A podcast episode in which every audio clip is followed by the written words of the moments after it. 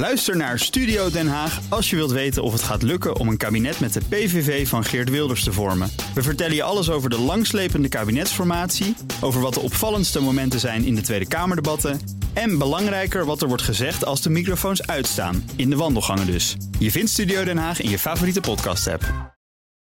De Nationale Autoshow wordt mede mogelijk gemaakt door Leaseplan. BNR Nieuwsradio. BNR, de Nationale Autoshow. Meindert en Wouter. De mooiste Porsche-verzameling van Nederland die staat in het oosten van het land. Wouter, weet je waar? Ja, in uh, Lichtenvoorde bedoel jij op, hè? Ja. En Die, die, die autocollectie die is verbonden met een kledingmerk State of Art. En dat bestaat precies 30 jaar. Ja, en dit weekend wordt dat gevierd met de State of Art Historic Zandvoort Trophy. Dan zeg ik Zandvoort gewoon op zijn Nederlands. Welkom, een uur lang alles over auto's en mobiliteit hier op BNR. Straks in deel 2 Grand Prix Incentives. Is dat? ja, ja, Dan moet je nou, blijven luisteren. Ja, dan moet je zeker blijven luisteren. Maar mij wordt een drukke maand eh, eh, voor de oprichter-eigenaar Joris Rozen. En wat hij precies doet, hele gave reizen organiseren. Geef ik al iets weg, hè? maar Ja. dus, je hoort straks meer. Gaaf. Eh, we beginnen vandaag met State of Art. Het kledingmerk bestaat precies 30 jaar. En wie State of Art zegt, die zegt Porsche. Allemaal dankzij de indrukwekkende verzameling klassiekers die oprichter Albert Westerman in zijn bezit heeft. Welkom, leuk dat u er bent. Ja, gefeliciteerd om maar, maar te beginnen. 30-jarig jubileum van State of Art. Dankjewel. Fantastisch, heeft u toch maar bereikt. Kunt u ons even, voordat we over auto's gaan praten, meenemen terug in de tijd, 30 jaar geleden, eh, het ontstaan van het kledingmerk? Nou, mijn vader had een eh, fabriek met gebreide babykleding. En daar ben ik na mijn middelbare, mijn middelbare en textielschool... ben ik daar in 1965 begonnen. En dat ging na tien jaar ging dat niet meer goed. En toen zei mijn vader, wat zullen we gaan doen? Ik zei, Ja. nou, van mij wat anders, maar zo leidt het tot niks. Waarop hij zei, doe jij dat maar. En toen ben ik begonnen met dat productiebedrijf om te zetten... naar een, een, een productiebedrijf met heel veel mogelijkheden. Wij breiden toen voor iedereen... terwijl wij daarvoor uitsluitend alleen babykleding... gebreide boven babykleding maakten. Nou, na tien jaar, toen bestond inderdaad 50 jaar, liep dat als een tierenlier, liep gewoon buitengewoon. Eh ik was toen begin 40, dacht van ja, wat wil je daar nou mee doen? Weet je dat je 65 is, of inmiddels, ik ben inmiddels 73, maar weet je dat je zoveel leeftijd Er mee heel jong uit. Ja, dankjewel. En eh, ik dacht van nou, ik ga toch eens kijken of wij het risico niet verder kunnen spreiden. Want bij dat bedrijf dat wij toen hadden, dat werkte uitsluitend voor het groot winkelbedrijf. En daar ben je toch een bepaald afhankelijk van, hè, als die alleen niet willen, et cetera. En het leek me wel leuk om vanuit dat goedlopende bedrijf te proberen een zaak op te zetten. Waardoor je dus eh, ja, bij de consument uiteindelijk zou komen. Dus een merk op te gaan zetten. Nou, Een directe link met de ja, consument. directe link. Dus laten adviseren. Ik heb twee broers die in de, in de retail zaten. En nog een goede vriend. En uiteindelijk zijn we terechtgekomen op dat wij dan organisaties zouden gaan bouwen. En dat kon eigenlijk makkelijk vanuit dus de organisatie die we hadden. We hadden groene faciliteiten. En zo is in najaar 86, dus we zeggen 30 jaar. En waarom is het dan 30 jaar? Dat zou 87 zijn. Dat klopte wel. We stonden in 87 in februari de eerste keer op de Moordam in Amsterdam. En daar hebben we verkocht. En daarmee is dan echt de start van je bestaat pas als je verkoopt, De, mijn... e- de eerste verkoop van het eerste kledingstuk. Ja, dat is gebeurd in februari 87 op de Moordam in Amsterdam. Kijk. En daarmee is dan de start van Stedenvaart. En dat is dus 30 jaar geleden. Ja, ja gaaf. Wel, blij dat ze dat niveau van de gebreide babykleding ontsteken zijn. Toch? was, is er wel een goede om al die jonge vaders eh, de winkels in te lokken. beginnen, ja, ja. nee, om, om, eh, want mensen die State of Art niet kennen, je moet eigenlijk alleen maar te denken: goh, af en toe kom je langs een kledingwinkel en wat zien ze daar dan hangen of staan? Er zijn inderdaad eh, nogal wat filialen. We hebben inderdaad op dit moment 27 eigen winkels, waarvan Ja. de laatste 17 de laatste drie jaar. We hebben inderdaad in Rotterdam een echte auto, een 911 S uit 67, totaal compleet met motor. Ja. We hebben En daar staat Wouter heel vaak te kwijlen. Ja, in Den Bosch hebben we inderdaad een, eh, een 912 eh, hangen. Die we dan een beetje getuned en geplakt hebben. In Maastricht hangt een, hangt een carrosserie van een 550 Spider. En in Enschede hangt een eh, 964 RSR. De carrosserie alleen. Maar allemaal wel echt. Ja, wij proberen die associatie met, zeg maar, met auto's in winkels eh, visueel te maken. En mensen het gevoel te geven dat wij inderdaad daar belangrijk, een belangrijke rol spelen in onze en u weet marketing. precies welk model in welke winkel hangt? Nou, dat is wel vrij makkelijk, want volgens mij hangen er tot nu toe maar een stuk of Oh, vijf. oké. De winkel moet Oh, wel ja. een bepaalde Oh, ja. grootte hebben. Ja. Kijk, als de winkel klein is, 100, 120 meter is het te klein. Dan hebben we wel heel veel 1.8 modellen. We hebben gewoon wel 150 1.8 modellen inmiddels aangeschaft van 356, vooral van 911 in verschillende uitvoeringen. Die komen, daar zijn we nu mee bezig. Een prachtige vitrinestang in die kleinere winkels. Maar als de winkel is zeg maar, vanaf 170, 180 tot, we hebben zelfs in Den Bosch hebben we 300 vierkante meter. Ja, dan moet, dan moet er een auto in. Ja, ja, we horen iemand hier met enorm veel passie voor kleding en Ja, voor auto's. ja, en daar is die connectie ook vandaan gekomen. Ja, nou ja, goed. Mijn vader zei vroeger: Albert geeft alleen maar alles om auto's en vrouwen. Toen zeg ik tegen hem: van, nou, maar ook om, maar ook om kleding. Ook om Ja. kleding, want anders kan ik het andere niet financieren. Ja, nee, kijk, ja dat, is, dat is wel waar. Je moet, moet het wel ergens eh, verdienen. Ja, Het is wel waar- mooi als je vader dat over je zegt. Ja, Ja, ja, ja. Toch? Nou, het was dat waarschijnlijk ook wel zo hoor. Ja. Waar is die liefde voor, de, voor, voor Porsche specifiek ontstaan? Ja, ja. en eh Lichtenvoorde ligt vlakbij Groenlo. En tussen die dorp bestaat natuurlijk nodig rivaliteit. Ja. In 1957 hebben de Lichtenvoordenaren in Groenlo het kanon gestolen. Wat op de wal staat uit de Spaanse oorlog. Ja. En dat eh, hebben ze drie weken later in optocht weer opgehaald in Lichtenvoorde. En in de hoofdstraat van Lichtenvoorde liepen al die Spanjaarden, grollenaren als Spanjaarden verkleed. En daarvoor reed een architect in een 356 cabrio uit 1953. En eh, ik zag dat ding dacht van, die wil ik later ook hebben. Ja. Het heeft wel een hele tijd geduurd. Ik heb eerst een 911 eh, oude gekocht. En in 92 heb ik inderdaad die 53er eh, voor A cabrio gekocht in zilvergrijs. En, maar daar is het vandaan gekomen. Ja, dus dat gaat eigenlijk helemaal terug tot de 80-jarige oorlog. Eh, Eh, ongeveer, eh. uiteindelijk ja. Die, door die Spanjaarden, Ja, ja, die precies. Hollandaren. Ja. hebben we daar wel een linkje. Want ik kom uit uh, Brielen oorspronkelijk. En eh, dat was de eerste Ja? stad die Ja. door eh, En ik, eh, werd bevrijd. Ik ben door de geuzen. opgegroeid naast Leiden. Ja, dus, ach, eh, jongen, we hebben hier ja, allemaal ja, ja. connecties hier. Ik Ja. ben ook op 3 oktober jarig Leidens ontzet. Ja, Ja, ja. ja, ja, ja. Hutspot en klapworst. Ehm, de eerste eigen Porsche. De eerste eigen Porsche was een eh 911 Targa uit 1967 of 68. Die stond bij een handelaar in Utrecht, gezien in de Telegraaf, voor 5500 gulden. Kon Ja. natuurlijk niet veel zijn en was achteraf niet veel. Nee. Maar het liep nog wel. APK bestond in die tijd nog niet, Nee. dus je kon er zo mee naar huis rijden. Ja. Ik moet zeggen dat hij uit Scheveningen kwam. en Dat kon je ook zien, want het, eh, het roest, dat roestte al door de antennen en door de randen van de, van de spatborden heen. Dus dat was eigenlijk niet zo geweldig succes. Dat heeft geduurd tot 1980. Toen heb ik een 911 gekocht in 1975, die niet uit Scheveningen kwam, maar die ergens vandaan kwam waar het minder roestte. Ja. En die heb ik nog steeds, die auto, een gele Targa, een normale 2,7, helemaal niet bijzonder, maar ik kwam een keer weg toen tot dan mijn kinderen vreselijk in opstand kwamen, want oh papa, daar zijn we mee in Saint-Tropez, papa, daar zijn we daarmee, papa, Ja. daarmee. Ja.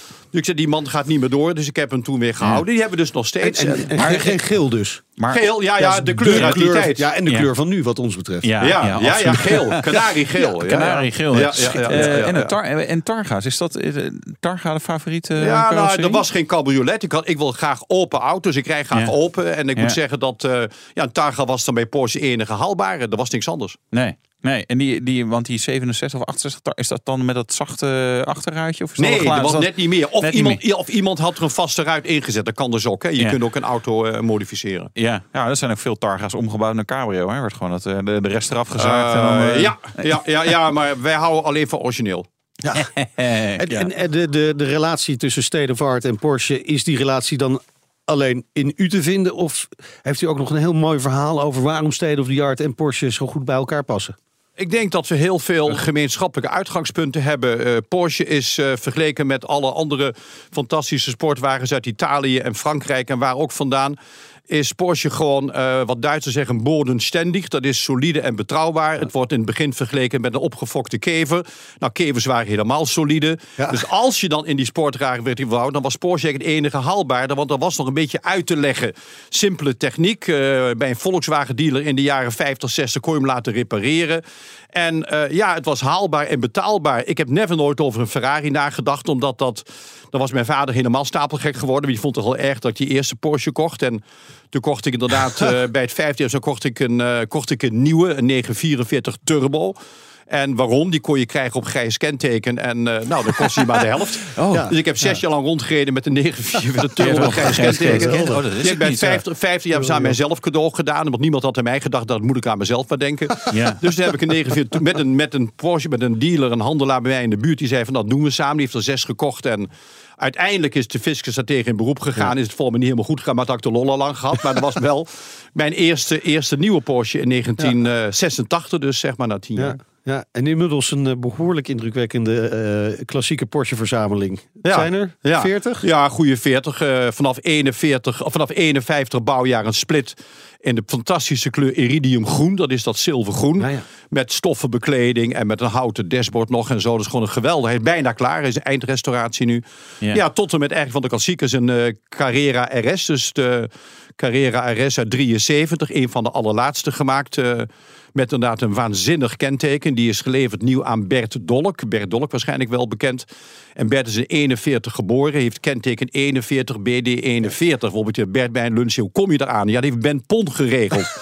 nou, die ponnen, die, ponnen, die ponnen hebben wel een reputatie dat ze dingen kunnen regelen. Dat heeft Ben dus kennelijk geregeld. Ja, die auto heb ik eh, sinds een jaar of 10, 15. En eh, een van de laatste is dat, Ja. nummer 15, 16. Er zijn er 1589 gemaakt. En, maar dat beschouw ik, dat zijn de klassieke auto's. Daarna, dan zijn het allemaal toch moderne auto's. Ja, ja. Oh, krijgen we zo- zo'n... nou, eh, Ah, voor mij is, is het begin moderne 50, Porsches. is- Begin, ja, nou, ik hou van moderne Porsches. Ik bedoel, dat is helemaal geen discussie. Maar het Maar- klassieke is voor mij met het mod- F-model, Ja, ja. het G-model. Ja, die, die Targa doet dan ook mee van 75. Staat bij ons in de net. garage dan. Dat is dan een G-model van 75. Maar nee, we kijken toch echt naar eh, tot en met eh, F-model. hè, Tot, Oké, 73. Tot ja. 73. Ja. Eh, En, en, en breidt de collectie alleen maar uit? Of gaat er ook wel eens wat weg? Ja, er gaat wat weg. Ik heb dus eh, besloten om dus twee 550's te verkopen. Of tenminste verkopen die op te hangen, zeg als iemand ze zou willen hebben. Ja. Dat ging verbazend snel. En waarom? Nou, het zijn dus hele kostbare auto's. En Ja. Miglia had je ze nodig. Op het moment even geen issue. We hebben er nog één auto overgehouden. We hebben nog een 550. Die inderdaad Mini Miglia gereden heeft in 1957. Dat is een bijzondere historie. Mag ook altijd meerijden. Dat is die, die, die, eh, de Spider. Dat is een 550 Spider uit, 19, uit 1955. Maar heeft in 1957 meegereden. En dit jaar rijdt Mark Weg en Charlotte Wegrijden daarmee de Mini Miglia met onze 550 Zullen we 0076. Even luisteren.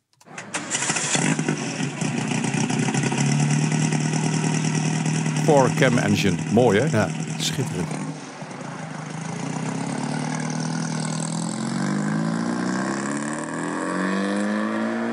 Ik vind hem... Op het moment dat hij echt werkt, dan, dan Ja, hoor dan- je pas echt dat, dat, er, Ah. dat het iets bijzonders is. Ah, maar ja, ja, ja.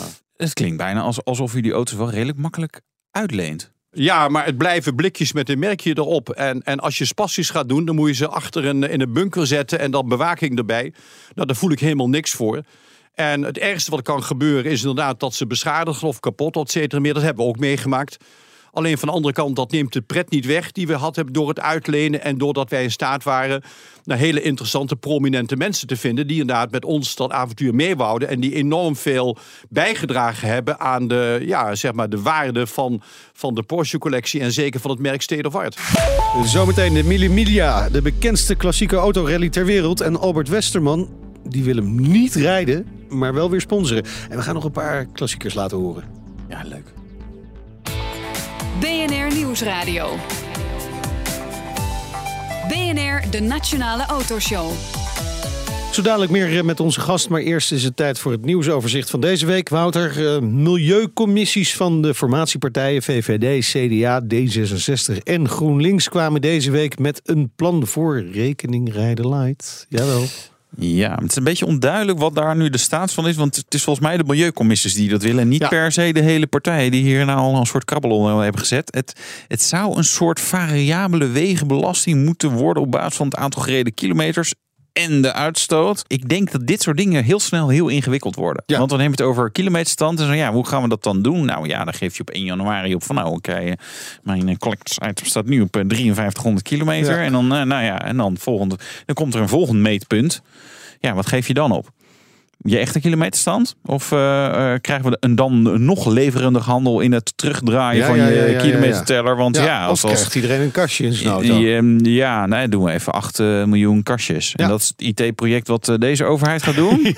Hè? Nee, ik zie... hè, want die OV-chipkaart was ook helemaal niet Hey, fraudegevoelig. Dus nou, dit gaat goed komen. niet opmerkelijk dat VVD. de VVD hiermee akkoord zou gaan. hè? Ja, Want ja, want dat is zo betrouwbaar. Barbara Visser verder. van de Oh, VVD oh, die heeft altijd gezegd: Ja, doen we niet. rijden, no way. Eh, we hebben Barbara Visser even geprobeerd te bellen. We kregen een hele exotische beltoon. Kregen we, dus ik- denken dat ze op vakantie is.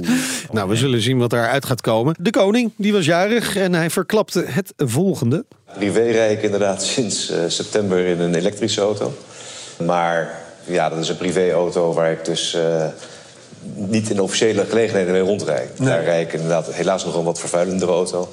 Oké. Maar ik probeer mijn steentje bij te dragen. Ja. Een grijze Tesla Model X P90D met eh, 469 pk. Ja, dat is, dan draag je wel een Eh, steentje grijs bij. bedoelen we niet aan grijs kenteken nee, trouwens. Nee. Maar zou die veel privé kilometers maken? Ja, het, ik, dat, dat is natuurlijk een beetje een raar eh, statement. Maar goed, ja. Van de voordeur nee, naar in- de, de, de postvakje aan Ja, het begin van de know. Ik weet niet oprijlaan. wat. eh, ja, goed. Ja, hij rijdt wel elektrisch. Dat dan wel. Wel, Ja. ja. ja, wel tof natuurlijk zo'n Model X. En, maar ik snap niet zo goed waarom hij dan niet voor officiële gelegenheden, als hij dat blijkbaar zo belangrijk vindt, dan kan je zeggen van nou Tesla. Misschien gaat hij er gewoon niet over. Nou, volgens mij wel. Want eh Beatrix, eh die deed al natuurlijk Volvo's. Ja. En eh, toen hij aan de, toen, ging onze koning, naar de onze Audi's. koning, koning werd, toen werd het Audi's. Ja. Dus dat, en dat, ja, dat heeft hij toch zo gewoon zelf besloten. Dus volgens mij kan hij prima ook een, eh, kiezen voor een Model S of een Model Ja. X of een, of een Nissan Leaf. De Petrolhead Check.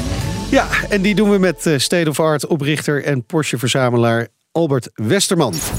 Ja, u heeft natuurlijk een eigen collectie. En ik weet ook dat, dat u wel eens auto's van hem heeft gekocht. Maar is er een auto die Evert Lauwman in zijn museum of ergens anders heeft staan... waar, waar u toch nog een beetje jaloers op bent? Nou, ik ben geen jaloers type om mee te beginnen. ik ben heel blij met wat ik allemaal heb. Ja. Nou, nee, niet echt. Nee, nee niet echt. Ik kan wel gaan kijken, wat gaan zoeken. Maar ik heb toch redelijke wijze aan kunnen schaffen. Wat ik in mijn dromen ooit gedacht heb, heb ik redelijk wijze allemaal kunnen krijgen. Hè. Vooral die aluminiumauto's, die, eh, wat ik van, vroeger van wakker lag en Ja. waanzinnig vond. En toen ik de eerste kocht, dan had ik... eh, ja, werd ik echt helemaal stil van. Dan werd ik inderdaad. Maar nee, Evert, Evert heeft niet veel Porsches. Evert heeft eh staan de auto van Karel Coudin de Beaufort. Die die van hem en van mij is die van Cornelie, maar dat doet er niet toe. Die staat bij hem. Maar ja, singles. Er was de, de tweede auto was voor een jaar of zes, zeven geleden te koop. Ja. Maar daar heb ik niet serieus naar gekeken. Punt 1, omdat er twee auto's zijn, vind je leuk. Ten tweede, ten derde, een single-seater is zeer beperkt in het gebruik. Je kunt Ja. er geen rallies meer rijden. Je kunt er inderdaad... eh, en vooral het verhaal dat er dan twee auto's van zijn. Kijk, natuurlijk in de collectie als termijnen zou zo'n single-seater wel heel mooi staan. Maar eh, nee, ik heb er toen vanaf gezien van het feit dat er twee zijn. Wat is dan de echte? ja, Daar krijg je ja, allemaal discussies Ja. over. Ja. En discussies met auto's zijn er al zoveel. Daar hou ik mij heel ver van. Als een auto in bij een aantocht is die komt, of die kan er kopen, er is een discussie over. Dan wil ik hem helemaal niet meer hebben. Want die auto's zijn is zo vergeven van dus daar, Ja. daar heb ik geen zin in. Over discussies gesproken, heeft u wel eens discussie gehad met eh, de politie over iets te hoge snelheid? Eh, nou, niet persoonlijk met ze, maar ik kreeg wel van eh, de Accept Giro kreeg ik dan van Ja. dingen thuis. En wat was de hoogste? Eh, ik dacht een keer 600 euro of zo, ja. Ah, die tikt wel lekker aan. Lekker Ja, aan. inderdaad, Ehm, ja, ja, ja, ja. Maar verder zijn het heel veel. Vanwege al die moderne techniek met de afstandsradar en cruise control en alles wat er allemaal is en zo. En met Flitsmeister en zo. Ja, zijn er heel veel hulpmiddelen die het reduceren tot meestal eh, zo die 10, 5 en 10, 20 Ja, kilometer precies, ja. gevallen. Dus het valt best nogal Dat mee. Maar ik heb in het verleden heb ik wel eens een keer, eh, ja, Goed gescoord. je- dat noemen wij de jeugdzonders. Ja. Nou zijn bijna alle Porsches die gemaakt zijn, zijn wel fraai. Maar wat is de minst mooie Porsche? Dat vind ik een 914. 914. Ja, de Volks-Porsche. Ja. We, heb- we hebben er zelfs nu eentje, omdat die recent werd aangeboden. Origineel Nederlands, 118.000 kilometer. eh, Viper groen, et cetera. Ja. Maar ik vind het een foei lelijke auto. Maar het rijdt, maar het rijdt als de brandweer. Ja. Ja. Ja? Het rijdt als de brandweer. Die middenmotor en, Ja. en maar mooi. Nee, ik vind hem helemaal niet Nee, mooi. Maar wel Negen- haalbaar en betaalbaar. Nou, dat is inderdaad. En wij met onze collectie oud. We kijken nu ook uit naar een 924. Om ook te zorgen dat we daarin dan toch wel heel compleet zijn. Ja. Kijk, je vroeg straks, hebben we wat auto's verkocht? Ja, maar auto's waar we niet meer rijden. Of waar we niet meer mee rijden. Of waar we er meerdere van hebben. Ik heb recent een 911 soft window verkocht. Dat we er twee van hebben. In ieder geval een Persie graag hebben. Dan hang je maar hoog op. En als je hem daar verkoopt, ja, dan is het voor de cashflow ook wel weer leuk. Nou, we moeten naar het eh, eindoordeel, eh, Wouter. Maar Ja. volgens mij eh, geen Ja, discussie. kun- Nee, Oké, maar dat hadden- wisten we van tevoren al. Hè? Komt-ie. Uitmuntend. Ja, nou, uitmuntend. Kan niet anders, kan niet anders. We Dit praten is ook verder... de langste petrolheadcheck uh, ooit. Absoluut, absoluut. We praten verder met eh, Mr. State of Art, Albert Westerman, oprichter en eigenaar van kledingmerk eh, State of Art, met in totaal 40 winkels in Nederland. We hadden het net over eh, een eh, paar klassiekers. Ja. U heeft waarschijnlijk ook wel auto's gekocht op een heel goed moment. Want nu zijn sommige van die auto's, dat, dat, dat is gewoon bijna niet meer te doen. Nou, dat, je, is, ja, dat klopt. Timing was goed. Ja, ja was goed. Ik, ik, ik, ik was eraan toe. Ja. En Nou, dat ja. die auto's toen, die, die, geld, die geld, dat is veel toeval. belangrijker. Ja. Ik Maar heb je- emotioneel heel veel moeite gehad om 425.000 mark uit te geven voor de eerste Spider. Daar heb ik echt een week of twee dagen onrustig van geweest. Iedereen gevraagd van de bo- account gezegd van ga eens op wat ik allemaal heb, weet je wel. En eens kijken of het allemaal kan wat het kan. wel, ja. Maar ik kon er wel tien kopen achteraf. Maar Ja. begrijp, begrijp ik bedoel, eh, ik had er emoties heel veel moeite om voor mijzelf een bedrag van zoveel uit te geven Ja. voor die auto. Achteraf was het inderdaad een auto die heel uniek was. Die had een hele goede Maar dat wist ik allemaal toen niet. Nee. Alleen, het gaat er mij om niet de beleggingswaarde van de auto. Maar de lol die ik meer. Ik heb met Ja. die auto 52.000 kilometer gereden. Tot hij dan in september 15 is hij dan teruggegaan naar Zweden. Waar hij En vandaan kwam. was dat? De, blauw, de blauwe 550 0045 chassisnummer. Ja, ja, ja. En eh, ik moet zeggen, ik heb daar waanzinnig plezier van gehad. En ja, nogmaals, ik heb hem ook eh 18 of 19 jaar gehad. En ik heb er eh Nouvolaris mee gereden. Ik heb er dus eh Luik Rome mee gereden. Ik heb er zes keer de Mille mee gereden. Ik heb daar waanzinnig plezier van gehad. Ja. En uiteindelijk, toen ik dacht van, weet, het is mooi geweest. En ik heb er nog drie. Ik kan er eentje weg, dan heb ik er nog twee. Ja, en ik buur daar, eh, ik weet niet, eh, 10 of 20 keer wat ik ervoor betaald heb. Ja, dan eh, is voor de cashflow ook wel weer leuk. Ja, dus goed dan, rendement. ja, inderdaad. ja. Een andere auto die het ook wel goed zal doen qua reden- rendement 718 RSK Spider. Laten we even Ja. luisteren. Ja. Ah, super.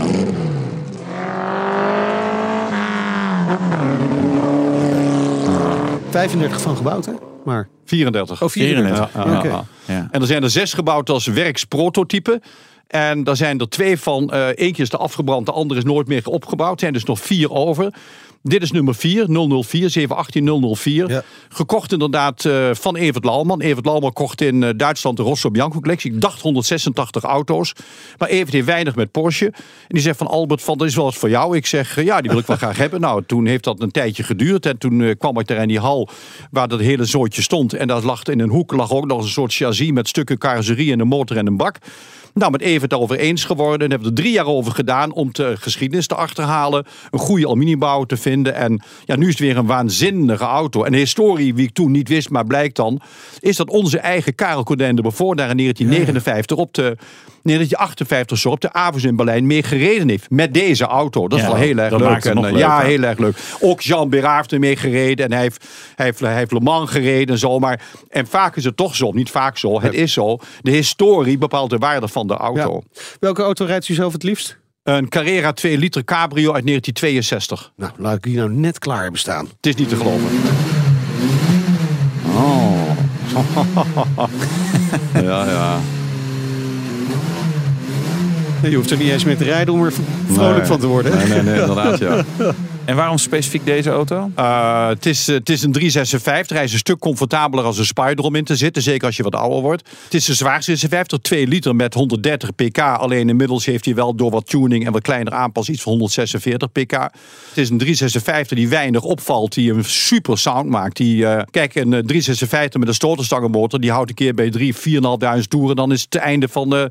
Maar deze gaat gewoon tot 7000 toeren. En eh, ik heb het ook opstaan. eh, li- live starts at 4000 rpm. Porsche 4Cam. Ja. Maar dat is ook zo. Bij 4000 begint die pas echt te leven. En daar zit er een kracht in en Ja. een sound in. En ja, ik kan er ontzettend van genieten. Mijn fijnste auto. Klassieke auto. Klassiek, ja, wat dat zeggen we. Dat, eh, dagelijks Ja. zal hij niet eh, in deze auto rijden, toch? Nee, nee. Op zondags wel eens af en toe. Maar dan gaat toch de voorkeur uit naar een 911 Turbo SL. Dat klopt, ja. We, we- we moeten het echt over de Millimiglia gaan hebben. Ja, heel State- of Art is onlosmakelijk verbonden met Porsche, maar Ja. ook met de Millimiglia. Ja. Zes jaar lang hoofdsponsor Ja, geweest. ja. Ja, inderdaad. Nou, als hoofdsponsor sponsor geweest. Waardoor wij vijf auto's mochten laten meerijden. Dat zat in de sponsordeal in. En wij de rechten kregen om dan eh, kleding te mogen verkopen onder het merk uh, Wat zeer succesvol is gelopen. En die zes jaar hebben wij gebruikt omdat... eh, ja, ik werd al redelijk belaagd. Vooral, ik heb een hele goede relatie met Ben Pon en Gijs van Lennep. En Ben Pon zegt van... Ja, we rijden samen de Midi Ik zeg, Ben, dat werkt niet. Want, want als het stuur past er maar één. Ik kan niet navigeren en jij wilt dat niet. Dus met andere woorden, Ja, wordt helemaal ja. niet wat. Nee. Maar eerder heb ik gezegd van volgens mij rij jij volgend jaar met Gijs. En dan regelen we alles netjes. Jij zorgt voor de nodige publiciteit. En jij bent wat dat betreft... eh, en zo is dat in 2006 begonnen, ja. Wat vonden de Italianen daarvan? Eh, vonden die dat niet gek. Nou, de Italianen waren denk ik uiteindelijk wel met ons wel redelijk tevreden. Want we brachten natuurlijk wel heel veel in die. Ik praat niet over het eerste jaar, Nee. want dan za- zagen ze ons nauwelijks staan natuurlijk. maar toen wij dan die, die jaren erop dan eh, meer auto's hadden en, en inderdaad prominentere mensen als zeg maar eh, onze minister-president in functie, hè, en, eh, Jan, of, eh, eh, Jan-Peter Balkenende Ja. en daarna Jan Kees de Jager en Bernard van Oranje en de zoon van de koning Karel Philip van, van Zweden en nou ja goed, eh, x andere prominente mensen allemaal. De designer van Porsche, Harm Lagai en nogmaals iedereen, hele prominent hebben gereden met onze auto's. Nou, dat vonden ze toch wel interessant. Ja, dat was toch wel aardig dat daar zoveel, eh, zoveel prominentie op afkwam. En dan met mooie auto's. Beginnen we dan drie Spiders en een eh, Ja. 356 mee rijden. En nee, dat vonden ze wel leuk, ja. ja. Het, het klinkt soms een beetje als een gaaf autofeestje waar heel veel mensen jaloers eh, op Ja. zijn natuurlijk. Maar wat deed het zakelijk voor, voor State of Art? Ik kan me voorstellen dat mensen daar ook wel denken, nou, god, dan gaan ze weer eh, met eh. Nou, dikke, ik- dikke Porsches rijden in, in. Italië. Ja, maar wij, marketing ja, maar wij, verkopen nog steeds eh, uitstekend betaalbare kleding. Ja. En daar kijken we naar kwalitatief beter als welke ander dus ook. Dat, blijft, dat blijven Ja. we ook doen. Ja. Met andere woorden, ik denk dat het ons status heeft gegeven. Van Ja. die jongens uit de Achterhoek toch maar van elkaar gekregen om daar in Italië op te treden. Ja. En die komen daar met een, met een stel auto's aanrijden en met mensen. Nou, wacht eens even, dat hebben ze toch maar van elkaar gekregen. Ik denk dat dat idee en dat gevoel, heel veel dacht hij van, onderschat die jongens niet, want ze krijgen het toch maar van elkaar. Ja. Om daar zeg maar op die Plaza de Loggia een groot hospitality te hebben met fantastische zaken allemaal. Goede cateraar uit Lichtenvoorde meegenomen.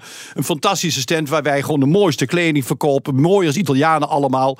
Ik denk dat ons het heel veel status dat- heeft dat- gebracht. Maar dat is ook wel raar, denk ik, voor de Italianen. Bedoel je, het, het, het is ook een, een land van de mode. Ja, dat Dus- klopt, en dan, ja. en dan, en moet er iemand uit de Lichtenvoorde komen om... Om de eh, oren van die lui uit de Achterhoek die Ja. daar dan laten zien hoe je het nog beter kunt. Ja, Ja. ik ben overtuigd dat dat, eh, dat dat zeker zo geweest is. Want er was nog een ander die hadden wij toegestaan die in Italië dat mocht doen met die kleding. Ook een subsponsortje en zo. Maar dat spul zag er ook niet uit. Dat zag er echt niet uit. Maar, Nee, heeft maar dat zeg je niet alleen, dat zeggen Nee. mijn klanten. Nee, Maar het ja, heeft ik- dus veel ik- goeds gebracht. Gaat u het weer sponsoren? Wij hebben een gesprek gehad op de Technoclassica recent, eh, begin van deze maand. En eh, wij proberen in 2018 weer sponsor en of licentienemer. Of alleen licentienemer en sponsor. Maar ik moet zeggen, we hebben nu dan vanaf 2013 heeft Ben Pon nog een keer gereden. Michel Peridon. Ja. En daarna hebben wij er geen contact meer mee. Nee, we gaan er ook niet naartoe. Dit jaar gaan er twee auto's van ons dan mee. Maar daar gaan wij niet naartoe. Maar die gaan er met onze monteurs. En ik moet zeggen dat ik mijn handen jeuken eigenlijk wel om er volgend jaar weer te zijn. En dan wil ik ook graag wel weer zo'n feestje. En, ook zelf rijden? Nee, nee, ik heb dat zes keer gedaan. En ik, eh, ik weet mensen, ik weet mijn kinderen die zeggen... oh papa, misschien wel, zus en zo. Dan ga ik eens heel rustig over naar Bernard van Oranje. heeft gezegd van, nou, ik zou best nog eens een keer misschien wel willen. Ja, Met andere woorden van... Wij ook wel, denk ik. Ja, nee. ik, denk dat, eh, ja, ik denk dat als de voorwaarden zijn als wij ze in het verleden hadden. Iedereen met ons wil rijden. Het is de vraag of die voorwaarden volgend Ja. jaar nog zo zijn. Ja. Maar in ieder geval... Nou, ik wil ook wel mijn eigen lunch eh, Ja, ja, trommeltje meenemen. Ja, ja, Geen probleem. Ja, tik hem draaien, dat betaal je waarschijnlijk ook zelf. Ja, doe ik dat ook wel. Ja, ja, Ja, dat dacht ik al. helemaal geregeld. Ja, daarom. Maar in ieder geval, wij moeten dat rustig afwachten. We zijn er Ja. druk over aan het praten. Ik hoop dat het wat wordt. Zo niet, wij zijn nu de sponsor van La Carrera Panamericana. Die ik vier jaar geleden met Gijs Lem toch succesvol heb gereden. Dat is ook prima, maar het is minder als de Mini Miglia. Dus wij streven naar de Mini Miglia. Mooi. En Ja. eh, tot die tijd een eh, mooi feestje. Hartelijk Zeker. dank voor de komst naar de studio. Albert Westerman, oprichter, eigenaar van kledingmerk State of Art. En zometeen, Wouter. Ja, een Grand Prix incentive. J- Joris Rozen biedt zeer exclusieve reizen aan naar autosport-evenementen over de hele wereld. Ja, en ik reed ook nog ergens mee. Ja, Ja, en, een, eh, en iets met een Targa Ja. Maar dan wel uit Japan. geen Porsche dus. De Nationale Autoshow wordt mede mogelijk gemaakt door Leaseplan. BNR Nieuwsradio. De Nationale Autoshow. Meindert en Wouter. De Mille Miglia, de Grand Prix van Spanje, die van Monaco. Het kan allemaal in één maand. Ja, en dus wordt het druk eh, voor Grand Prix incentives. En wat dat bedrijf doet, dat hoor je zo meteen. Straks eh, rijden we ook in de Mazda MX-5 RF met een automaat. Had je niet moeten doen, Mazda. Gewoon een handbakje. Ja, hoort een Ja. MX-5 handbakje? Ja, ik, ben, eh, ik rij graag met de automaat, maar eh, hier had gewoon lekker een handbakje. Maar was het geen fijne automaat? Dat Nou, ja, best oké, maar die handbak is gewoon beter. Ja? Ja. Oké. Ja. Nou, straks in de rijimpressie het eindoordeel. Zo is dat. Vijftien jaar geleden begon eh, Joris Rozen eh, Grand Prix Incentives. Het bedrijf is uitgegroeid tot één van de meest toonaangevende aanbieders van eh, VIP-reizen voor autosportevenementen in de wereld. Joris Rozen, welkom. Leuk dat je er bent. Dankjewel. Eh, je bent dit bedrijf begonnen uit een bepaald soort frustratie. Wat was precies je frustratie? De frustratie is dat eh, volgens mij dingen altijd beter kunnen. En daar liep ik in loondienst eh, een beetje tegenaan. Dat ik 's ochtends op werk kwam en was ik heel enthousiast. En zei ik, jongens, dit kan beter. Ja. Eh, tegelijkertijd werkte ik als host voor een aantal Formule 1 aanbieders, reisaanbieders. En dan moest ik de VIP-reizen begeleiden, want ik was dan zogenaamd de kakker. Dus ik moest eh, de VIP-reizen doen. En daar geldt hetzelfde dat als mensen eh, ja, een VIP-reis boekt, krijgen ze wel een Ja. duurder kaartje, maar niet eh, de extra aandacht. En Ah, nou, die twee frustraties komen bij elkaar. En als je denkt dat het beter kan, dan moet je het zelf gaan doen. En dat ben je gaan doen. Je organiseert dus reizen naar onder andere Grand Prix. Voor wie doe je dat? Zijn dat bedrijven? Zijn dat particulieren? Het begon natuurlijk met bedrijven, vooral eh, in het begin de sponsoren van de Formule 1 teams. Eh, een Formule 1 team die heeft als doel een auto te bouwen die heel hard gaat en die uiteindelijk wint. Ja. Daar hebben ze geld voor nodig, daar hebben ze sponsoren voor nodig, maar dat is gedoe, want die sponsoren die willen aandacht. En eh, dat besteden ze uit. En dat besteden ze onder andere destijds aan, aan ons uit. En, eh, toen kwamen er een aantal bedrijven die zeiden: hey, dat vinden wij grappig, kunnen wij dat ook doen? Ehm, een kijkje achter de schermen. En zo is het balletje een beetje gaan rollen. Dat zijn dan wel eh, de mensen voor wie je het nu doet ook. Echt raceliefhebbers over het algemeen, kan ik me voorstellen. Of valt dat wel mee? Degene die beslist, die is vaak wel Ja, ja, een raceliefhebber. En Jongens, dan een vooral- bedrijfsuitje van dit jaar. Ja, gaan we gaan we even Monaco? Ja, nou, het, is, het, is, het is vooral de setting die mensen eh, aanspreekt. Ja. En, je, en je merkt... Dat is ook saai dan, want dan kan je net zo goed een, eh, een wijn, eh, wijnproeverij eh, kunnen organiseren. Jij bent autoliefhebber, dat weet ik. Een Formule 1 liefhebber, dat weet ik ook. En dan, dan krijg je van die mensen die zeggen, oh ja, nou vorig jaar eh, dat golfen, dat vond ik ook wel leuk. Staat iemand dan op in Monaco bij wijze van spreken. Of valt mee? Dat is heel grappig. Dat, Ja. dat kunnen we eventueel combineren. Uh, maar er moet wel ergens Nee, maar- benzine in gaan. Dus die dat doen we wel. V- v- Nou, wat, wat wij een beetje merken zijn is het een dat... beetje leuke mensen die dan komen. Het zijn heel leuke mensen. Ja? Want Ik vind dat als jij eh, gepassioneerd bent, zoals je net meneer Westerman hoorde, en jij bent bereid een, een dergelijk bedrag uit te geven. En het zijn vaak hele kritische klanten die ons echt op onze tenen laten lopen. En dat is ook de reden dat we het al 15 jaar volhouden. Dat houdt het gewoon interessant. En die mensen willen heel erg veel. En natuurlijk, als die mensen van golf houden, is hartstikke leuk. Maar Ja. als je kijkt wie nodig je uit voor dit soort reizen, dat zijn je belangrijkste klanten. En die komen niet meer voor een golfreisje of voor een etentje of eh, een dagje tennis. Dan moet het iets bijzonders zijn wat beklijft. Dus je zegt ook zelf, zijn het raceliefhebbers? Ja. Degene die dit bepaalt, die ons inhuurt vaak wel. Maar de gasten, ja, die vinden vooral de setting leuk. En, en dat Ja. maakt de Formule 1 heel spannend. Ja. Dus je Maar- zit eh, met je bammetje op de, op de tribune bij. eh, nee, wat is het ultiem eh, weekend wat jij, eh, wat jullie organiseren? Ja, Hoe zit het eruit? Geld ja, is geen nee, probleem. Nee, weet je, nee, Ja, maar wat jullie- of typisch. Nee, maar we, nee, we- je, je kan natuurlijk zeg maar zelf naar Spa. Weet je, wel, je huurt een eh eh voor Transit, ik wou zeggen, een Volkswagen transportenbusje. allemaal lunchpakketje mee en eh, nou, een uur in de file om te parkeren en dan over. Nee, weet je, nee, dat, waarschijnlijk doe je het anders. Ja, nou, dat kan. Dat kan ook. Eh, Ja. Maar dat doen wij niet. Eh, Nee. We hebben een aantal uh, conculega's in Nederland die daar heel erg goed in zijn. Heb je ook wel een ander prijskaartje en dat is prima. Dat zijn supermarkten. Wij willen niet de grootste zijn, we willen niet de goedkoopste zijn, we willen de beste zijn. Ja. En dan willen jullie natuurlijk bedragen horen. Nee, nee, nee, En- ik wil horen, wat, wat gaan we dan Ehm, doen? Wat, wat, eh, Oké, jij, jij, je moet mij, mij even overtuigen. Ja, Waar nou, we we beginnen altijd bij. Geld het is maatwerk. rol, joh. Nee, Ja. kijk, het is maatwerk. Ik ben de penningmeester. Ik- Ja. Ik wil het wel weten Ja. Maar Dat snap ik. Nee, kijk, het is altijd maatwerk. En natuurlijk speelt geld wel degelijk een rol. Dus mensen hebben een budget. Dus wij beginnen mee. Wat is je budget? Eh, wanneer Ja. heb je tijd?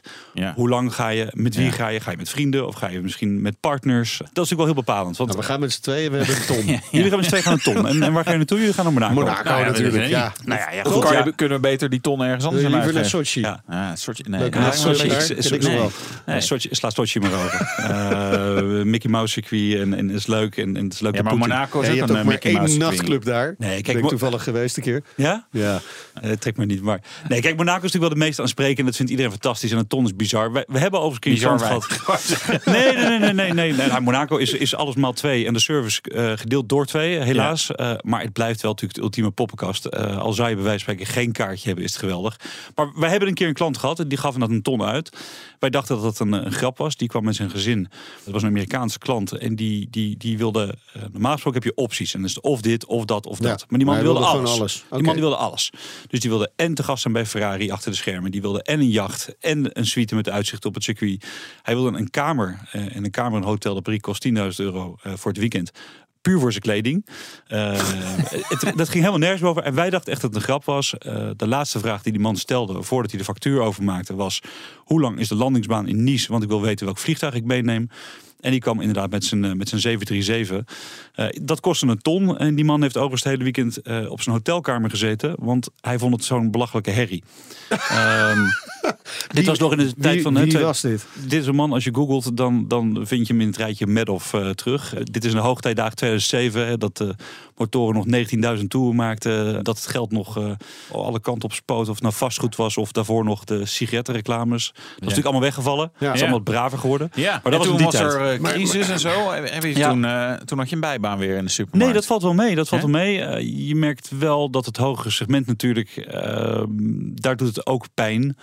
Maar dat, dat liep eigenlijk wel door. Ehm, dus eh, je merkt wel dat in het lage segment en dat daar eh, de lege tribunes, dat ga je ook dit weekend in Sochi weer zien, dat zie je overal. Tegelijkertijd, ja, als je ziet wat mensen krijgen, jij, jij maakte de grap over op de camping met je boterhammetje. Ook dat kost nog 300, 400 euro per Ja. persoon alleen voor een kaartje. Ik zou liever 2000 euro uitgeven en het goed doen. En voor 2000 euro kun je echt een heel bijzonder weekend hebben al. eh, dan voor 400 euro een kaartje in de file en het boterhammetje in de bagger. Want daar heb je het over in Spa. En, en, ik snap ook dat mensen daarover lopen te klagen. Dus, dus ons, ons verhaal is ook altijd... Ga dan niet met 100 man met een bus, maar ga met 10 man en doe het gewoon goed. Eh, en dan heb je ook klanten die volgend jaar terugkomen. Eh, Naar, naar Spa? Ik vind als je naar Spa gaat, eh, als je het doet, moet je het goed doen. Mijn, mijn collega zegt altijd, goed mag weer geweldig worden. Ja. Ehm, Spa probeerden wij mensen altijd weg te sturen. Eh, wij zeiden dat, ga nou, eh, eh, als je tijd hebt, ga dan naar Monza. Ja. Ja. Daar ben je voor hetzelfde Prachtig geld. circuit. Mooi Ja. circuit, Ja. eh, goed weer, Ja. eh, Goed eten. beter bereikbaar, goed eten. Dat klopt. Mooie Ehm, camping. Ja. Maar ja, ik, ik ben nooit op de camping geweest. Ik Ik weet niet een camping is. Maar, maar Lang, lang, lang Monza, daar heb, daar, daar heb je wat. Dus hoezo naar Spa? Ehm, Vorig jaar zijn we met klanten te gast geweest bij, bij Red Bull. Eh, hè, nu met Max die weer bij... eh, wij werken al jaren met het team van Red Bull. Maar nu rijdt daar een Nederlander, die heet Max Verstappen. Ehm, onze Nederlandse markt Ma- is niet maakt heel dat groot. voor jou uit? Want je had het net inderdaad over internationale klanten. Eh, Ja. Mhm. Je zegt nu, de Nederlandse markt is niet zo groot. Wordt die wel groter? Wordt die interessant? Ja, ja, je ziet wel, Nederland trekt de economie ook weer aan. Ja. Dus mensen willen wel weer iets goeds doen. Dus ik proef dat hier ook wel, dat mensen als iets doen, dat ze het goed willen doen. Ja, Max Verstappen, eh, los van eh Nederlandse markt, eh, ook internationaal gezien natuurlijk. Wij, wij krijgen klanten uit de hele wereld die nu bij, bij Red Bull te gast willen zijn. Het, het team heeft. Internationaal willen mensen de Wonderboy uit Ja. Nederland wel Ja. ontmoeten. Ja, en de sfeer binnen het team is heel erg leuk. Want als je Ferrari werken ook al jaren mee, maar bij Ferrari, dat is toch een beetje, ja, dat was een beetje stijve Vettel die alleen maar liep te klagen natuurlijk. Ferrari heeft Ja. altijd zo'n uitstraling, want je mag blij zijn dat je bij ons te gast bent. Oké, dus wij vinken Red Bull aan. Daar willen wij langs. Ja. Wat kost die optie? Ehm, ja. Ja. Nou, goed, heb je alleen nog maar, heb je alleen nog maar de toegangspas, maar je hebt het over 5.000, 6.000 euro zo'n beetje voor het weekend. Eh, maar goed, dan klopt alles. Dan, Ja. dan eh, sta je niet in de file, je parkeert pal voor de deur, eh, je bent te gast bij Red Bull. En je krijgt een Eh, Ah, je krijgt zoveel blikjes als je wilt. Eh, dit- nou, de catering, maar het is echt fantastisch. Ze hebben een cateraar, die wordt over de hele wereld ingevlogen. Eh, want als je het doet, moet je het zelf doen. Dus ze hebben een vaste cateraar. Eh, dat is echt een Michelin-niveau. Je mag in de paddock mag je rondlopen. Je, je, je- Max komt keurig een handje geven en, en een foto met je maken. Ricardo overigens ook. En die twee jongens, dat is een waanzinnig leuk setje om, om daar het weekend bij het gast te zijn.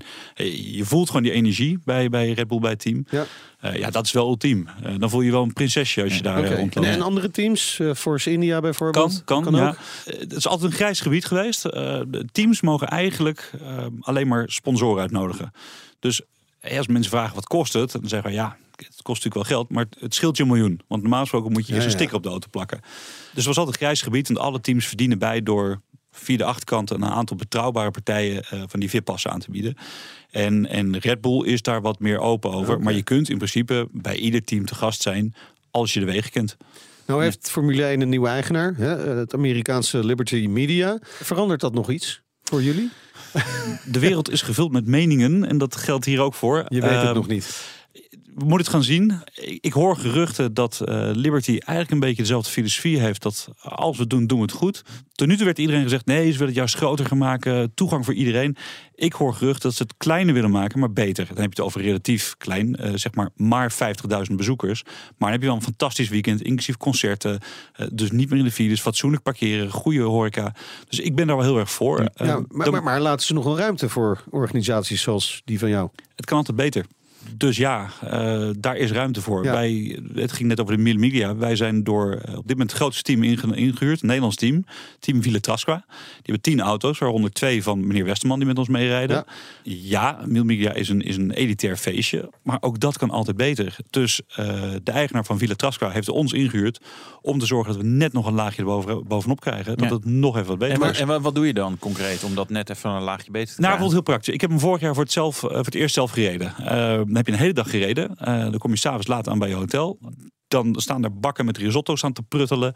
Eh, want er, er rijden 500, 600 auto's mee. En dat duurt allemaal. Dan kom je aan en dan sta je er te wachten in de rij. Dan sta je je te wachten voor je kamer. Eh, dan moet je nog een sleutel. Er staat één Italiaan, die staat om één uur s'nachts. Dus wat doen wij? Wij sturen twee mensen vooruit. We hebben tassen gemaakt met logo's. Die staan er keurig in de rij. Dat ook alle andere rijders zien van... hé, hey, wie zijn die jongens van Team Ville Trasca? Dat dat opvalt. Eh, wij zorgen dat de mensen al zijn ingecheckt. Dat de sleutels klaar liggen. De bar is dicht om 11 uur. Dus wij zorgen dat daar een eigen wijnbarretje wordt neergezet. met Ville Trasca. Toch die wijnproeverij weer van Ja. Ja, kijk, het, kost, het kost relatief allemaal weinig, maar het is eventjes vooruitdenken van... eh, kijk, mensen, mensen houden niet van wachten. En mensen willen een soort van onverwachte extra's. Nou, dat doen wij. Zometeen Grand Prix Incentives doet meer dan alleen Formule 1. Bijvoorbeeld Mille Miglia. En we gaan rijden in de Mazda MX-5 met Targa-dak. Oeh, spannend. BNR Nieuwsradio. BNR, de Nationale Autoshow.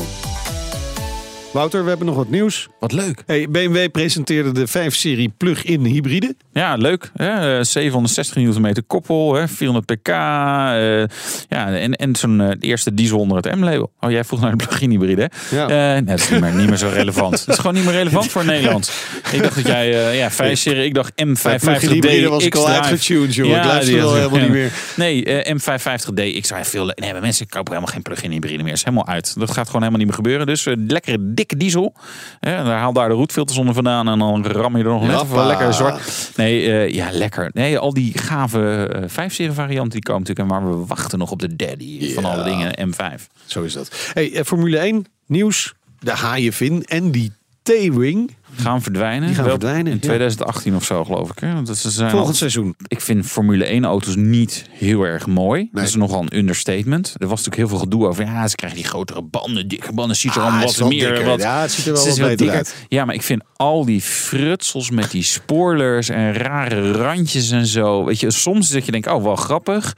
Maar kijk, die voorspoiler bijvoorbeeld Ja, is met... is Nee, het ziet er toch gewoon niet uit. Nee. Het is niet gaaf. Dus wat, wat dat betreft zou het voor mij allemaal veel cleaner mogen. En weet je, en als dat allemaal zo is, dan maakt het ook niet meer uit. En het heeft ook, dit heeft namelijk ook echt geen link meer met eh, straatauto's of zo. En aerodynamica voor straatauto's. Dit is zo specifiek Formule 1. Dus echt niemand verliest er wat mee als we dat gewoon ook nog allemaal schrappen. In de zomer hebben Ja. wij een zomerstop. Ja, dus, Dus eh, wij moeten allebei een zomerbaantje ja, vinden. maar even een bijbaantje. Ja. Dus ik dacht Wat ga jij doen? Nou, ik dacht eh, in Zweden zoeken ze nog wel wat mensen. Dan gaan nou een testrijder of zo. eh, Ja, ik, ik weet niet- Koenigsegg zoekt Koenigsegg. testrijders. Ja. Dus dat is iets voor jou. En ze zoeken ook nog een fotomodel om te poseren bij de auto's. Oh, dat ja, doe ik dan wel. Dat doe jij dan, ja. Ja. ja. Nee, maar ze zoeken wel serieus mensen. Bij de assemblage en zo. En, ja, en de opleiding maakt niet uit, want we leren het jou zelf wel. Dus Nou. Wil jij bij een supercarbouwer eh, werken in Zweden, dat dan weer wel. Het weer wordt nu langzaam leuk hè, daar. Maar Ja. eh, in de winter is het daar donker en koud en Ja, sneeuw. En ja, eh, hebben al die leuke Zweedse meisjes allemaal niet meer bikini zijn, maar gewoon hele dikke jassen. Dus Ja, dit- ja, dat ze heb gaan nog wel in de sauna. Ja, in, oh, oeh, is Daar dat moet je altijd? bij zijn. Ja. Gebeurt ook gewoon in de winter. Nou, dus, Hey, dus. allemaal naar Zweden, Koenigsegg. En wij gaan het doen. alleen in de zomer doen. De rijimpressie. Het dak kan open, Wouter.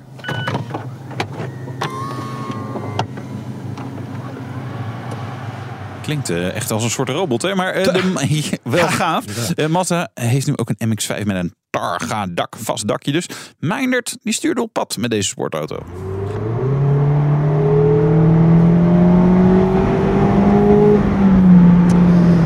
Ja, bestaat er een betaalbaar medicijn tegen een midlife crisis? Nou, het antwoord is ja. En het recept: achterwielaandrijving, klein, licht, voldoende vermogen. En nee, er hoeft niet altijd Porsche achterop te staan. Dit is de Mazda MX-5 RF. En RF staat in dit geval voor Retractable Fastback. Kortom, deze MX-5 heeft een eh, inklapbaar hardtop cabrio dak. Het is dus eigenlijk een Targa. En dat concept pakt gewoon heel goed uit bij dit Japanse sportmodelletje. Want zo kun je de vrije designlijnen van een coupé vasthouden met de lol van een roadster. Wordt dit dan een eh, grote lofzang op deze Mazda MX-5 RF?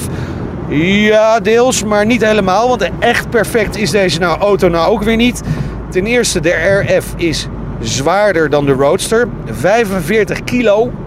Dat is best wel extra gewicht die je ook gewoon mee moet zeulen. Uiteraard komt dat door de dakconstructie die in vier delen automatisch opent en sluit in 13 seconden tot een snelheid van 10 km per uur. Ja, dat is natuurlijk wel heel weinig. Tweede punt. Mazda heeft ons de automaat meegegeven. Nou presteert die zestraps Sky Active G-transmissie best naar behoren. Maar ja, in een Mazda MX-5 hoor je gewoon lekker zelf te schakelen. Had je niet moeten doen, Mazda. Gelukkig wordt de MX-5 standaard gewoon wel met een handbak geleverd. En hebben we flippers achter het stuur. En die maken het leven weer een stuk aangenamer. Nou, dat is er dan even uit. Tot zover de echt grote kritiekpunten. Want voor de rest is dit echt wel ja, een fantastische MX-5 die je graag op je oprit of in je garagebox wil hebben. Hij ziet er zowel met open dak als met dicht dak gewoon heel strak uit. Kijk vooral even de foto's als je daar tijd voor hebt. En bovendien, Mazda ontwikkelde deze RF-variant onderhuids nog wat verder door dan de Roadster. Besturing en de wielophanging kregen een upgrade, waardoor de sportauto gewoon nog net even een stukje beter op de weg ligt. Je voelt het bij het insturen van de bochten en verder is binnen in de isolatie, dat hoor je nu niet want het dak staat open, maar de isolatie is beter op orde, waardoor je met het dak dicht minder last hebt van al dat windgeruis. Nou, onder de motorkap van deze testauto ligt een 2 liter 4-cilinder benzinemotor met 160 pk. Is dat voldoende power? Ja. Willen we meer? Ja, natuurlijk. Meer pk, altijd beter. En als je goed instuurt, voel je af en toe die kont gewoon ook lekker in beweging komen.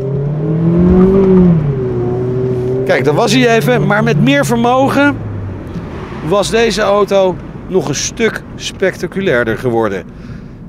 Gewoon 40 pk erbij. En dan hebben wij echt lol. De Mazda MX-5 RF was dat. Zou jij, zou jij het doen? Wat ik altijd met de MX-5 heb, twee Meer dingen. pk's. Meer pk's.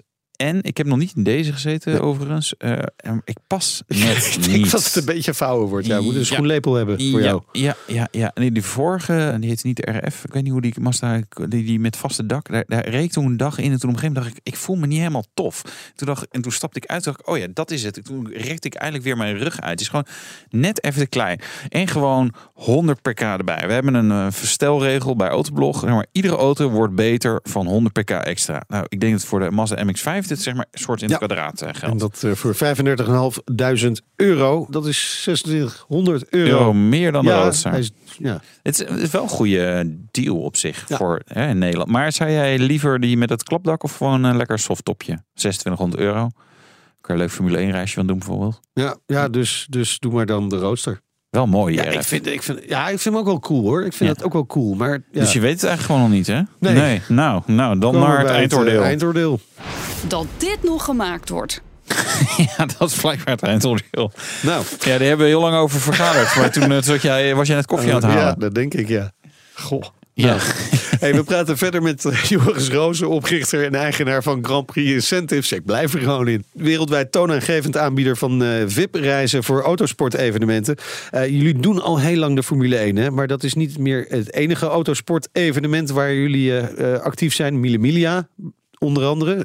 Welke nog meer? Ook inmiddels zelf rijden. In Nederland het, meest, het meest beruchte evenement geloof ik is de Quote Challenge. Dat Oh, hebben ja. we tien jaar lang gedaan. Maar bijvoorbeeld eh, dit jaar, ja, in september gaan we zelf Formule 1 rijden. We merken Zelf Formule 1 rijden. zelf Formule 1 rijden. Zelf, oké. Dus je hebt een team gekocht. Je dacht, Ja. nou weet je. Nee, eh, we- nee, dat niet, dat McLaren, niet. dat Nog gaat allemaal niet zo lekker. Dan verkopen. Nee, nou, we vonden het wel grappig. Wat Ja. een uh, nadeel van de Formule 1 is, het is altijd in één weekend en dan is het altijd drie keer zo duur. Het is altijd stress. Dus wij kregen moment klanten die zeiden, joh, we willen op dit niveau iets leuks doen. Ehm, eh, regel dat. En wij zeiden, dat is prima, maar er moet er ergens benzine in gaan. Dus wij kregen nu een aanvraag van een klant en die zei, ik wil zelf Formule 1 rijden, maar dan niet in in zo'n ding in Zuid-Frankrijk waar ik eh, het gas niet echt in kan trappen en eh zo de vangrail zit. Nee, het Ja. moet goed zijn. Dus wij hebben het circuit van Paul Ricard hebben we afgehuurd, waar eh, volgend jaar Formule 1 gaat rijden. Frankrijk is ja, dat? klopt, klopt. Er wordt volgend jaar wordt daar Formule 1 gereden. Voor het eerst een lange tijd weer. En daar hebben wij de oude auto van, van Jos, Jos Verstappen. Daarin kunnen mensen zelf Formule 1 rijden. En eh, dat leek ons wel grappig. Dat Ja. een jaar voordat Max gaat rijden, ga je er zelf Ja. rijden met de auto van Jos. Ik ga even een tijd eh, neerzetten. Ja. Maar Ja. Formule 1 rijden, zo'n auto, is, dat, dat, dat is geen eh, golfje waar je zo mee op pad eh Was jij er wel in, joh? Geen idee. Pas ik erin? Hoe lang ben In jij? meerdere opzichten. 1,94. Dat is exact de grens. Nou, maar, maar, dan moet ik ook gelijk vragen wat je weegt. Ja, Ja. eh, 105. eh. Eh, nou, zo te zien, eh, ja, voor de radio lacht. Zitten we op de goede plekken nog. Dus, Oh ja, eh, wat, wat zijn de goede plekken? Nou ja, kijk, dat was bij South Park zeggen ze eh, big bones in plaats van... eh, hè, Ja. ehm, dus nee, je moet wel een beetje in verhouding zijn. ja. Nou, nee, er dat- moeten kilo's af voor. Nee, maar dat is wel heel lastig, want we hebben dat klanten gehad die heel enthousiast dit wilden doen. En Ja. dan eh, bleken ze twee meter te zijn. Nederlanders zijn al snel twee meter. Dat pas Ja. je gewoon niet. Want het Nee. zijn echte Formule 1 auto's. Maar ook gewoon, nee, maar ik bedoel ook het rijden zelf aan zich is zo'n zo'n auto. Dat is, dat is, dat is zo, dat schijnt zo Nou ja, moeilijk te zijn. bijvoorbeeld Klopt. dat stuurtje gezien. Ja, nou gewoon Nou, die- dit- van die dit- knoppen afblijven. Gewoon, dit eh, zijn iets oudere spullen inderdaad. Oh, dus eh, dit is nog uit de goede tijd met de, de, de V8's en Oh de ja, V10's. de- Oké, ja, qua motoren dan. Ja, Ja. maar goed, en dat is een iets teruggeknepen, want eh, die motoren die ploffen na in race. Dus eh, dit is iets betrouwbaarder. Dus heeft het nog maar eh, 750 pk of zo. ja, ja. Maar gek genoeg, ehm, kijk, wij zijn altijd degene die langs de kant staan. Wij staan te klappen voor onze gasten en moeten zorgen dat alles goed gaat. Dus ik heb er helaas nooit zelf in mogen zitten. Eh, wij maken andere mensen blij. Ja. Maar wat ik van al onze gasten altijd hoor, is dat het rijden aan zich is, is spectaculair. Ook het geluid. Maar het remmen. Het remmen is echt fantastisch. En daarnaast natuurlijk de G-kracht in bochten. Alleen dat kun je alleen maar ervaren op een circuit als Paul Ricard. Ja, wat, maar, maar kunnen die mensen dat allemaal aan? Die G-krachten die op Eh, die nee. nek... Oké, dus je, aan het einde heb je een paar gebroken nekken. En, nou, eh, Ja, zo, nou, zo extreem is als het ze niet. maar betaald hebben. Je, je, je, komt, je komt wel misselijk uit de auto. En, eh, dat kan. Dat kan. Maar goed, Ja. je geeft natuurlijk zelf je grenzen aan. Het moeilijkste, gek genoeg, is het wegrijden. Ik heb een telefoon vol eh, filmpjes met eh, afslaande Formule 1 Ehm, dat is echt wel een ding. En uiteindelijk zijn mensen dan zo gefrustreerd dat ze gewoon een ding vol intrappen. En, met, eh, En dan gaan ze wel. Ja, gummend eh, de pitstraat uitrijden. Ja. Eh, nee, maar het Dat is, mijn, dat is onze standaard manier om weg te rijden. Ons zou het waarschijnlijk in één keer lukken. Nou, dus, eh, nee, maar het is natuurlijk, het is natuurlijk, het is natuurlijk waanzinnig. Ehm, de- ik, ik heb een paar keer langs de kant mogen staan. En, en eh, ja, het is echt het is, het is, het is fantastisch. Als je Ja. dat eh, kunt doen en je kunt, dat kunt permitteren. En, en dit zijn mensen die echt er hard voor gewerkt hebben. Ja. En die ook hebben gezegd... jullie gaan natuurlijk vragen wat kost dit? En het gaat iedere keer over geld, want het allemaal superlatieven. Nee, ja, ja, nou, nou, dit, dit, dit, dit, is, dit is wel weer buiten categorie, denk ik. Ja, kijk, je kunt, je kunt, eh, er zijn plekken waar je eh, kunt plaatsnemen in een Formule 1 auto. En dan mag je een rondje rijden, maar en dan heb je het over 3, 3.500 euro. Ja. Eh, dit, je kunt je voorstellen, een circuit als Paul Ricard afhuren. Ja. Zorgen dat mensen niet hoeven te wachten, dat ze circuittijd krijgen. Ja, dat kost geld. En natuurlijk eh, pakken we dan wel, er zit één hotel naast, van Bernie Ecclestone Ja. uiteraard. Dat heeft Ja. hij heel slim gedaan. Daarom heeft hij ook nog even die, eh, die Grand Prix er doorheen gejast voor volgend jaar natuurlijk. Want dat is ook zijn circuit. Ja. Ehm, er zit één hotel naast. Ja, dat is een vijf sterren hotel. En ja, die hebben een Michelin ster. Dus je hebt het hier over 8.000, 9.000 euro. Maar goed, dan rijd je Formule 1. Ja, Ja. En, en de vraag is natuurlijk, is dat geld belangrijk? Want kennelijk is er behoefte aan. En Ja, krijg, het, het, het is uniek. Het is uniek. krijg, krijg je het vol? We doen het met een partner. En ja, dit gaat vol. Ehm, Gaat. Het is nog niet eh, nee, uitverkocht. ik geloof dat er nu twee of drie plekken over zijn. Dan moeten we even met onze partner Ja, Frankrijk. ja. Ik denk dat ze straks Ja, bezet jongens. zijn. Ja, ja, ja, ja. Nee, goed. Ik, ik, ik, begrijp, ik zie de, de twinkelende oogjes. Zie ik. Ja, nee, ik, Ah, ik snap het. een heel leuk item maken. we. Ik begrijp nu waarom ik hier, ja, nee, ik begrijp nu waarom ik hier sta. Nee, maar ik, we, we kunnen je even doorverbinden met de salesafdeling. Dan hoor je wat het Ja. kost je normaal. Nee, kijk, op BNR. Dat is echt Ja, heel duur.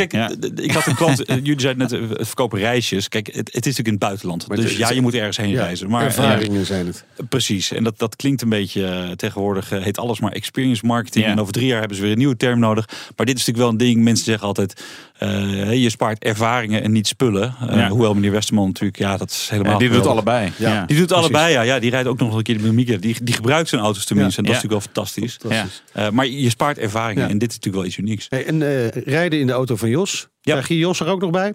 Dat weet ik niet. Oh. Ehm, dat zou natuurlijk wel grappig zijn. We hebben wel tegen mensen gezegd van... joh, als je eh, je speelgoed mee wilt nemen... er zijn natuurlijk mensen die hebben een autocollectie... die ze alleen nergens kunnen gebruiken. Ehm, je zou zoiets mee kunnen nemen. Dus misschien komt eh, meneer Van Eert wel... en, en, en misschien komt- meneer komt eh, Jos wel. Ik heb geen idee. Ik vind het eigenlijk wel een idee om, eh, om, om ons uit te Om ze nodigen. uit te nodigen. Ja. Ja. Goed. Ja. Wie weet. Dank voor je komst naar de studio. Joris Rozen, oprichter, eigenaar van Grand Prix Incentives. Voor als je echt eens een hele speciale beleving wil nee, hebben rondom ja. een... eh, nee, het, het, is, klinkt ook een beetje een soort marketingpraatje, maar het is wel. Ik ben zelf ook wel eens naar Spa geweest. En jeetje, in de file terug. Ik kan me nog herinneren, man. Ik had toen eh, eh, MP3'tjes eh, op eh, even 200 MP3'tjes. Volgens mij hebben ze bijna alle 200 kunnen luisteren in de file, zeg maar weer. eh, Ja, jongens, het is natuurlijk wel een man, dingetje. man, man. Het is natuurlijk Ja. wel een jullie willen natuurlijk de prijs horen. Maar kijk, Nee, nee, nee, vanaf, nee, vanaf, maar vanaf dat gaat 2000 euro heb je echt... Is, dat is serieus geld. Ja. Maar heb je ook al een waanzinnig goed weekend. En, eh, en dat is het. Doe nou, maak het nou 10, 20% duurder. Ja. Maar maak het 100% beter. En eh, het is allemaal niet zo moeilijk. Gewoon een beetje nadenken. Dankjewel Joris Rozen. Eh, Wouter, volgende week dan zijn we er natuurlijk weer. Ja, en dan hebben we een serieus onderwerp. Aandacht voor een maatschappelijk probleem. De vele verkeersslachtoffers. Vergeet ons niet te volgen via Twitter, check Facebook, Instagram. Download de uitzending via de podcast, Spotify of in de BNR-app. Tot volgende week. Doei. De Nationale Autoshow wordt mede mogelijk gemaakt door Leaseplan. Ook Thomas van Zeil vind je in de BNR-app. Je kunt live naar mij luisteren in Zaken doen, de BNR-app met breaking news, het laatste zakelijke nieuws en je vindt er alle BNR-podcasts, bijvoorbeeld Het Nieuwe Geld. Download nu de gratis BNR-app en blijf scherp.